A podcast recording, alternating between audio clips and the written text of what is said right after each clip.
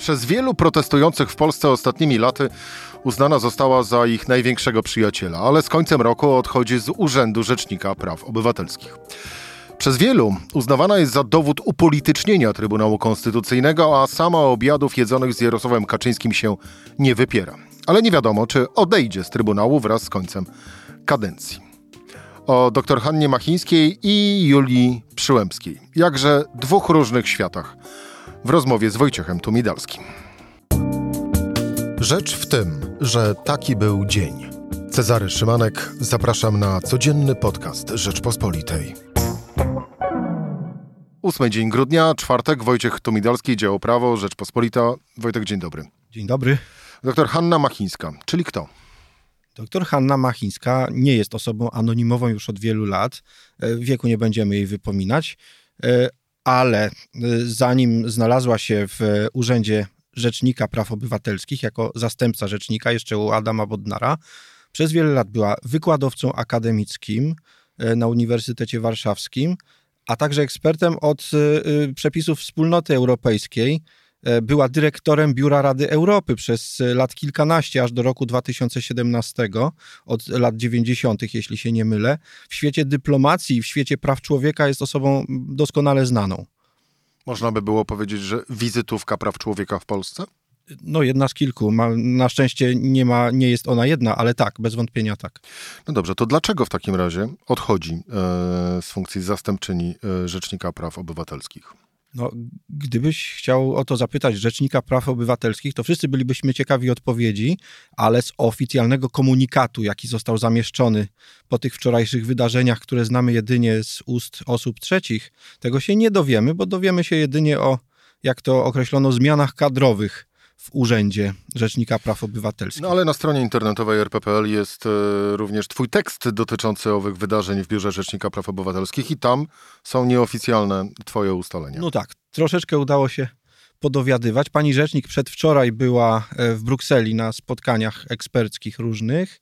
E, wczoraj rano, czyli to była środa, miała zaplanowany udział w innej konferencji, ale została przez profesora Marcina Wiącka, Rzecznika Praw Obywatelskich, ściągnięta E, do niego, do gabinetu, mm, ona urzęduje w innym budynku. Mm, Urząd Rzecznika teraz no, ma nieruchomość swoją w remoncie, więc to tam się trochę porozchodziło po różnych, po różnych e, budynkach w Warszawie. No w każdym razie pani, pani doktor Machińska została ściągnięta do gabinetu pana rzecznika, gdzie e, podobno no, poinformow poinformowano ją, że no, dziękujemy bardzo za pracę, wszystkie te wysiłki włożone w zapewnienie praw obywatelskich naszym współmieszkańcom Rzeczypospolitej Polskiej, ale dziękujemy, bo no, będzie pani pełnić swoją funkcję do końca tego roku, a od nowego roku e, będzie nowy zastępca Rzecznika Praw Obywatelskich. E, było to z jednej strony owszem zaskakujące, z drugiej jednak mam wrażenie, że już od pewnego czasu się na to zanosiło, bo jak mówią różni znający się na rzeczy, to te wizje obrony praw człowieka w naszym kraju pomiędzy Rzecznikiem Wiązkiem a jego zastępczynią już no, przedostatnią z tego grona zastępców odziedziczonych przez rzecznika Wiązka po swoim poprzedniku, czy nawet poprzednikach, no te wizje są zupełnie, zupełnie różne. No to opisz, spróbujmy je opisać. No bo y, chyba... Profesor, Wiącek, profesor Wiącek jest naukowcem, bez wątpienia. E, pracował na Uniwersytecie Warszawskim w Zakładzie Praw Człowieka, który odziedziczył po profesorze Mirosławie Wyżykowskim, wielkiej sławie E, zagadnień właśnie prawno-człowieczych, e, współpracowniku jeszcze profesor Łętowskiej w biurze rzecznika, następnie sędzim Trybunału Konstytucyjnego, już teraz w stanie spoczynku od wielu lat. No i no, tam zaprowadził swoje porządki. To, to, to był już trochę inny, inny charakter pracy E, takiej no bardzo naukowej, bardzo prawno-porównawczej z przepisami międzynarodowymi. To wszystko jest niezwykle ciekawe oczywiście, ale no skrajnie oddalone od tego, co robi Hanna Machińska. Odkąd bowiem ona znalazła się e, w tym biurze, jeszcze przez Adama Bodnara zaproszona, jak mówiłem, e, właściwie pokazała się z takiej strony wcześniej, nie, nie, z której nie bardzo była znana.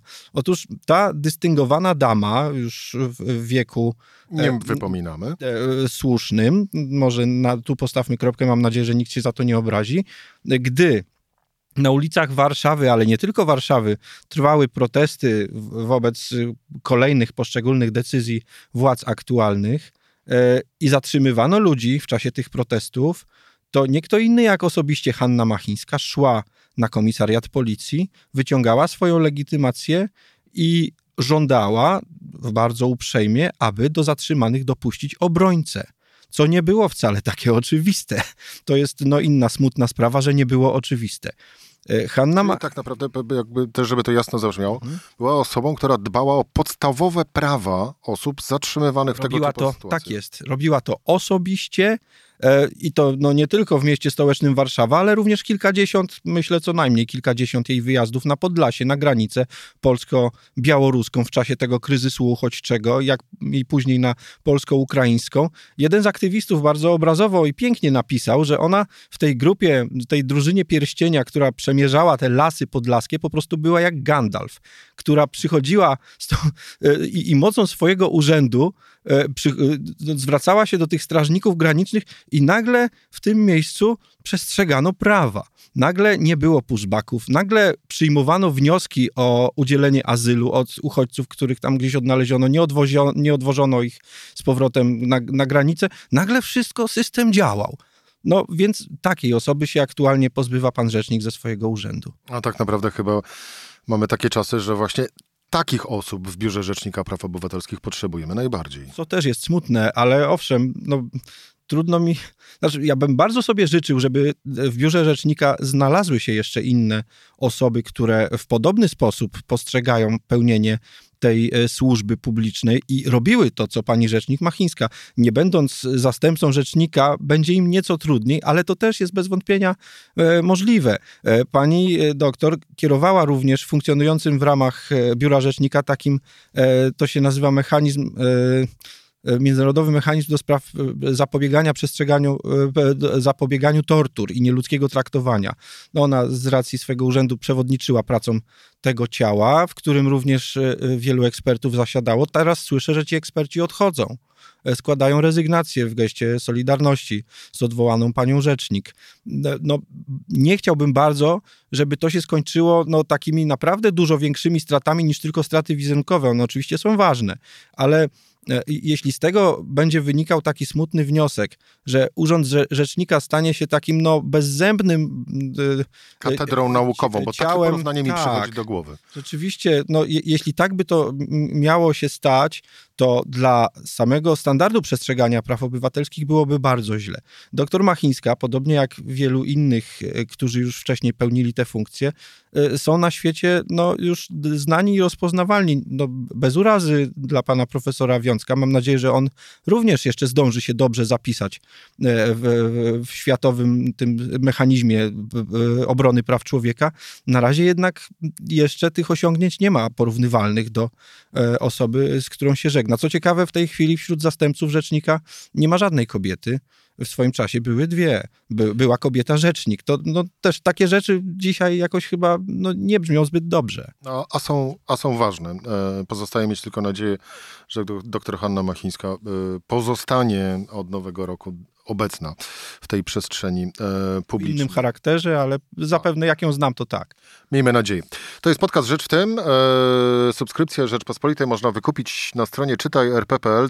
Tam, no właśnie, między innymi teksty e, Wojtka Tomidolskiego. Jeden z nich właśnie przed chwilą e, omawialiśmy, a właściwie doniesienia e, w nim zawarte. A teraz pozostajemy dalej w kwestii osoba, mm, urząd, urząd i prawo, tylko wchodzi we mnie teraz takie publicystyczne spojrzenie, przechodzimy trochę na ciemną stronę mocy, czyli Julia Przyłębska, prezes Trybunału Konstytucyjnego, mm, przez bardzo wiele osób uznawana jako taki jasny przykład na upolitycznienie Trybunału Konstytucyjnego.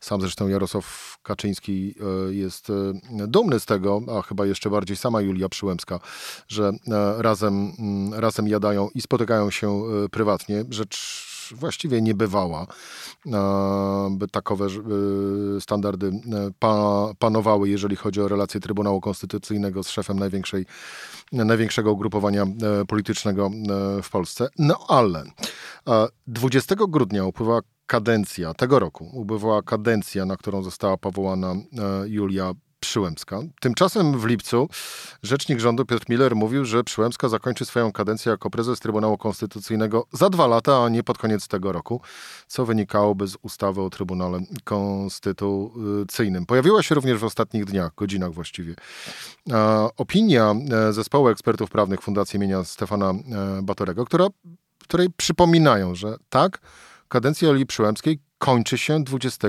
grudnia 2022 roku. Postawię Wojtek pytanie w ten sposób. Mm, jeżeli Julia Przyłębska 21 grudnia będzie nadal prezesem Trybunału Konstytucyjnego i będzie nim również 20 marca, to co to oznacza? Ach, tego może nie widać, ale w Trybunale wewnątrz trwają na ten temat ożywione debaty, wyobraź sobie. Niemożliwe. Poważnie, poważnie, powiem więcej. Mówię niemożliwe, biorąc pod uwagę listę spraw, którymi zajmuje się Trybunał Konstytucyjny, w porównaniu do tego, jak wcześniej, w poprzednich kadencjach pracował Trybunał Konstytucyjny. No, to jest inna kwestia, masz rację, rzeczywiście spraw, orzek, e, które trafiają. Mówię, że niemożliwe w sensie, że pracują i że więcej, o czymś rozmawiają. To zgoda. Natomiast e, to nie jest tak, że oni tam nic zupełnie nie robią i o niczym nie rozmawiają. Otóż niedawno, bodaj kilka miesięcy temu, do Trybunału trafił wniosek o, e, prywatny, o uchylenie immunitetu sędziowskiego sędzi Krystyny Pawłowicz, którą pewna osoba prywatna chciała postawić w stan oskarżenia, prywatnym aktem oskarżenia chciała jej zarzucić bodaj zniesławienie, jeśli czegoś teraz nie mylę. No w tym celu musi się zebrać zgromadzenie ogólne sędziów Trybunału Konstytucyjnego, by zdecydować, czy uchyla się immunitet sędziowski pani profesor Pawłowicz, czy nie. I wyobraź sobie, że do uchylenia immunitetu e, pani sędzi zabrakło jednego głosu z 15 sędziów Trybunału Konstytucyjnego, z których pewna część, owszem, wszyscy pamiętamy, tam no, są wątpliwości, czy, czy oni rzeczywiście są sędziami, czy nie, ale w tym 15-osobowym gronie zabrakło jednego głosu do uchylenia immunitetu. I teraz, gdy chodzi o nadchodzącą datę 20 grudnia i wszystko, co po niej, to również te głosy nie są takie jednoznaczne, że pani e, sędzia Przyłębska, co do jej powołania sędziowskiego wątpliwości nie ma. Sejm miał, miał prawo ją wybrać i wybrał. Natomiast co do tego, czy, czy została prezesem, już wątpliwości były, a konkretnie czy, czy to właściwe zgromadzenie ją wybrało i w należyty sposób przedłożyło kandydaturę prezydentowi, bo tam się zmieniały ustawy. I to jest właśnie ta kwestia, że, trybuna, że, że, że Sejm chcąc jakby wziąć Trybunał, przejąć dla większości sejmowej, przeprowadzał intensywne i liczne zmiany ustaw e, e, o Trybunale Konstytucyjnym, które wypączkowały. Potem była też ustawa o, o, o postępowaniu przed Trybunałem, o organizacji Trybunału. No więc wszystko to razem e, zebrane powoduje, że zrobił się wielki chaos co do tego, na jakiej podstawie pani prezes pełni swoją funkcję i po drugie, jak długo będzie ją pełnić. Ja pamiętam, mówisz o opinii Fundacji Batorego, ekspertów prawnych. Mówię o niej dlatego, bo ona pojawiła się tak raptem jest, wczoraj. Więc... A przed, przed niecałym rokiem profesor Stanisław Biernat, wiceprezes Trybunału w stanie spoczynku, napisał również dla Rzeczpospolitej tekst, w którym jako pierwszy zauważył to, że, że co się zdarzy właśnie po 20 grudnia w Trybunale Konstytucyjnym, więc do opinia ekspertów prawnych w tym sensie nie jest zaskoczeniem, bo jest jedynie kontynuacją tego, co już wtedy na naszych łamach profesor Biernat ogłosił. E, no i tak, to jest właśnie to pytanie. Profesor Biernat twierdzi, że faktycznie e, jakby, jakby przeanalizować stan prawny, to ona została powołana na mocy tego przepisu, z którego wynika, że kadencja upływa po sześciu latach, czyli właśnie 20 grudnia, a potem musi być nowe zgromadzenie ogólne sędziów Trybunału, kandydaci dla prezydenta i prezydent wybiera. A ta jeśli... Osoba może, y, czy ta sama osoba może zostać prezesem Trybunału Konstytucyjnego na drugą kadencję? Nie mam tej pewności. Może być, że, że chyba Chyba tak, ale nie będę się upierał. Wydaje mi się, że, że, że, że, tak, ale nawet jeśli nie, no to tam jest paru kandydatów, którzy by chcieli. Na przykład? No, mówi się, że może Bogdan Święczkowski by chciał. Pytanie, czy znajdzie większość w Trybunale. A jeśli to będzie Mariusz Muszyński, co do którego są pewne wątpliwości, czy nie jest dublerem, a jeśli to będzie jeszcze inna osoba, tam bardzo interesujące postaci są. No, wiemy o Stanisławie Piotrowiczu, Krystynie Pawłowicz, no, to naprawdę jestem ciekaw. No raczej szans na to nie będzie miał sędzia Piotr Pszczółkowski, jeden z pierwszych powołanych do Trybunału, wydawało się zaufany człowiek PiSu, który jako pierwszy jakby pokazał swoją niezależność. To, to był wcześniej, zanim został posłem, on był adwokatem z Łodzi, prezent, e, reprezentował w sądzie rodziny smoleńskie, reprezentował chyba także Jarosława Kaczyńskiego. Moim zdaniem jest wybitnym adwokatem i, i w Trybunale świetnie się odnajduje. E, no między innymi dlatego, że jest niezależny, że naprawdę no, posługuje się własnym rozumem. Trochę e, jedna wizja wspomniana przez ciebie trochę mnie zmroziła, czyli e, Krystyna Pawłowicz w roli prezesa Trybunału. Pytanie, czy zdobędzie większość na zgromadzeniu ogólnym. Tak, ale w roli prezesa Trybunału. Konstytucyjnego, ale to byłoby mniej więcej tak samo. Pnijcie pasy. Tak, ale to byłoby mniej więcej tak samo jak wysłanie Jacka Kurskiego do Banku Światowego. No Jacek jest... Kurski jest tak, człowiekiem wszechstronnie tak, wykształconym. Ale mnie cały czas frapuje, Wojtek, e, ta kwestia, e, to, to oczywiście gdybamy, no ale jest, jest taka możliwość, mm, że interpretując różnorakie ustawy, o których sam mówiłeś, które powstawały bez, e, bez liku i tak naprawdę bardzo trudno się jest w nich e, połapać. Mm, obecny e, obóz rządzący PiS dojdzie do wniosku i powie hola hola, my uważamy, że Julia Przyłębska będzie jeszcze mhm. prezesem Trybunału Konstytucyjnego przez kolejne dwa lata. Czy biorąc to pod uwagę i pod uwagę również, jak wygląda stan faktyczny czytany literalnie z ustaw. Mhm. To może oznaczać, że jakiekolwiek e, decyzje i orzeczenia, które e, wyda i postanowienia, które wyda e, Trybunał Konstytucyjny w okresie tych dwóch lat, będzie można później z, z łatwością podważyć? To jest ten sam problem, który mamy z wszystkimi w tej chwili decyzjami, wobec których są e, e, pewne poważne zastrzeżenia natury konstytucyjnej, że, e, że, że nie wiem, że Krajowa Rada Sądownictwa wyłania kolejnych kandydatów na sędziów, mhm. a, ale to nie jest ta właściwa Rada Sądownictwa, która powinna mieć inny, inną strukturę, inaczej wybierana. Fajnie. Ci sędziowie jednak trafiają do sądu i orzekają.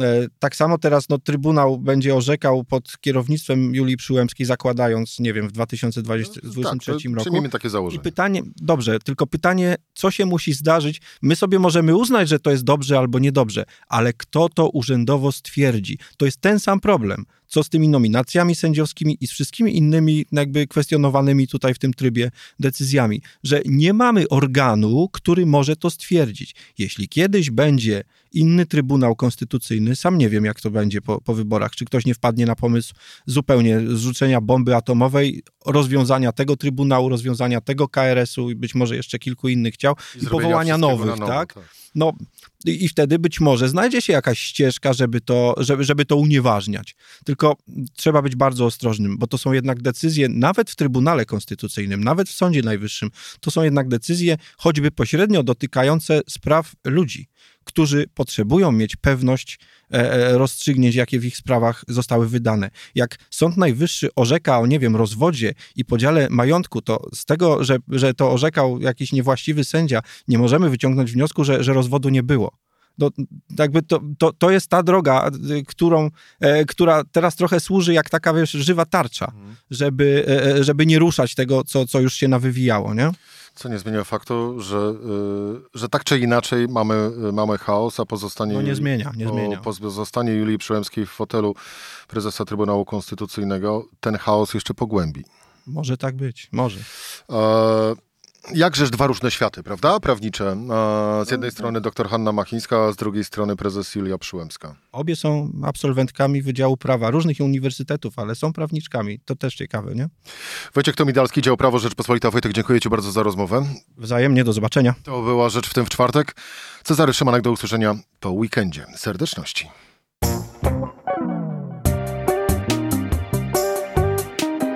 Rzecz w tym to codzienny program Rzeczpospolitej. Od poniedziałku do czwartku o godzinie 17. Słuchaj na stronie podcasty.rp.pl. Włącz Rzecz w tym w serwisie streamingowym.